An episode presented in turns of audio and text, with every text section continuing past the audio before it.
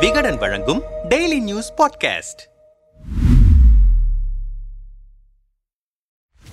ஜனவரி இருபத்தாறில் திருச்சியில் நடந்த விடுதலை சிறுத்தைகள் கட்சியின் வெல்லும் சனநாயகம் மாநாடும் கூடிய கூட்டமும் அரசியல் தளத்தில் பெரும் கவனம் பெற்றிருக்கின்றன. தமிழக முதல்வர் ஸ்டாலின் உள்ளிட்ட இந்தியா கூட்டணி கட்சி தலைவர்கள் பங்கேற்ற இந்த மாநாட்டின் சுவாரஸ்யங்கள் இங்கே. திருச்சியை அடுத்த சிறுகனூரில் நடைபெற்ற இந்த மாநாட்டை விசிகாவின் தேர்தல் அரசியல் வெள்ளி விழா திருமாவளவனின் அறுபதாம் ஆண்டு மணிவிழா இந்தியா கூட்டணியின் தேர்தல் வெற்றிக்கான கால்கோல் விழா என முப்பெரும் விழாவாக ஏற்பாடு செய்திருந்தது விசிகா. முதல்வர் அமைச்சர்கள் தொடங்கி திமுக கூட்டணியில் உள்ள அனைத்து தலைவர்களும் கலந்து கொண்ட மாநாட்டில் கம்யூனிஸ்ட் கட்சிகளின் தேசிய தலைவர்களும் பங்கேற்றனர். ஆனால் காங்கிரஸ் கட்சியின் அகில இந்திய தலைவர் மல்லிகார்ஜுன கார்கே மாநாட்டுக்கு வரவில்லை. அவரது உரை மட்டுமே வாசிக்கப்பட்டது. பாலஸ்தீன மக்களுக்கும் ஈழத் தமிழர்களுக்கும் ஆதரவு நீதிபதிகள் நியமனத்தில் சமூக நீதியை கடைபிடிப்பது நீதிமன்ற வழக்காடு மொழியாக தமிழை அறிவிப்பது ஜிஎஸ்டி வரி விதிப்பு முறையை திரும்பப் பெறுவது ஆளுநர் பதவியை ஒழிப்பது ஆணவ கொலை தடுப்பு சட்டம் இயற்றுதல் உள்ளிட்ட கோரிக்கைகள் மாநாட்டில் தீர்மானங்களாக நிறைவேற்றப்பட்டன. அதோடு ஒரே நாடு ஒரே தேர்தல் திட்டத்திற்கு எதிர்ப்பு முழுதாக கட்டி முடிக்கப்படாத ராமர் கோயிலை திறந்த பாஜகவின் அரசியலை கண்டிப்பது என இந்த மாநாட்டில் முப்பத்து மூன்று தீர்மானங்களை நிறைவேற்றியது விசிக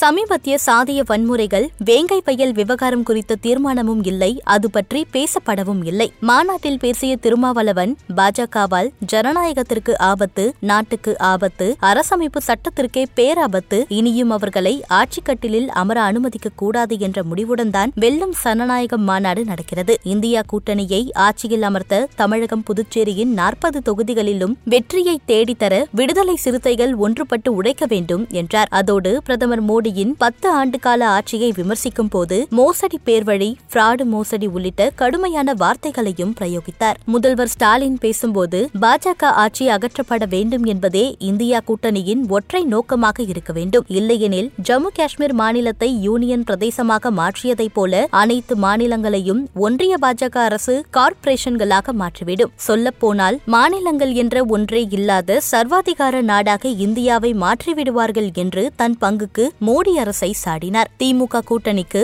பாமக வரலாம் என்று பேசப்பட்டு வந்த நிலையில் எங்களுக்கிடையேயான இந்த உறவு தேர்தல் உறவல்ல அரசியல் உறவல்ல கொள்கை உறவு. தந்தை பெரியாரையும் புரட்சியாளர் அம்பேத்கரையும் யாராலாவது பிரிக்க முடியுமா? அதுபோலத்தான் திமுக திமுகவும் விசிகாவும் என ஆணித்தரமாக முதல்வர் பேசியதால் பாமக கூட்டணிக்கான கதவுகள் மூடப்பட்டுவிட்டதாக அழுத்தமாக நம்புகிறது விசிக தரப்பு. அதோடு விசிகாவை தன் பக்கம் இழுக்கும் மூடில் அதிமுகவும் இருப்பதால் அதற்கான வாய்ப்பே இல்லை என்று ரெட் சிக்னல் காட்டியிருக்கிறார்கள் ஸ்டாலினும் திருமாவும். கடந்த ஓராண்டாக விசிகாவின் மாவட்ட செயலாளர் நியமனம் உள்ளிட்ட பல முக்கிய அரசியல் நகர்வுகளை கட்டமைத்த வாய்ஸ் ஆஃப் காமன்ஸ் நிறுவனமே இந்த மாநாட்டையும் ஒருங்கிணைத்தது. நான்கு மாத திட்டமிடல்களோடு இரண்டு முறை தேதி தள்ளி வைக்கப்பட்ட மாநாட்டை வெற்றிகரமாக ஒருங்கிணைத்த வாய்ஸ் ஆஃப் காமன்ஸ் நிறுவனரும் இந்திய கூடைப்பந்து சம்மேளன தலைவருமான ஆதவ் அர்ஜுனா மாநாட்டு மேடையிலேயே ஆன்லைன் உறுப்பினர் சேர்க்கை மூலம் விசிகாவில் தன்னை இணைத்துக் கொண்டார். மாநாட்டின் விவிஐபி சேர் அமைந்த பகுதிகளுக்கு கூட போதுமான பாதுகாப்பு வழங்கப்படவில்லை. பேரிகார்டுகளை தாண்டி பெண்கள் அமர்ந்திருந்த பகுதிகளிலும் தொண்டர்கள் குவிந்ததால் பெரிய அளவு இட நெருக்கடி ஏற்பட்டு பலர் பாதியிலேயே வெளியேறினர். தேசிய தலைவர்கள் கூட்டணி கட்சி தலைவர்களை தாண்டி விசிக பொதுச் செயலாளர்கள் சிந்தனை செல்வன் ரவிக்குமார் எம்பி ஆகியோருக்கு மட்டுமே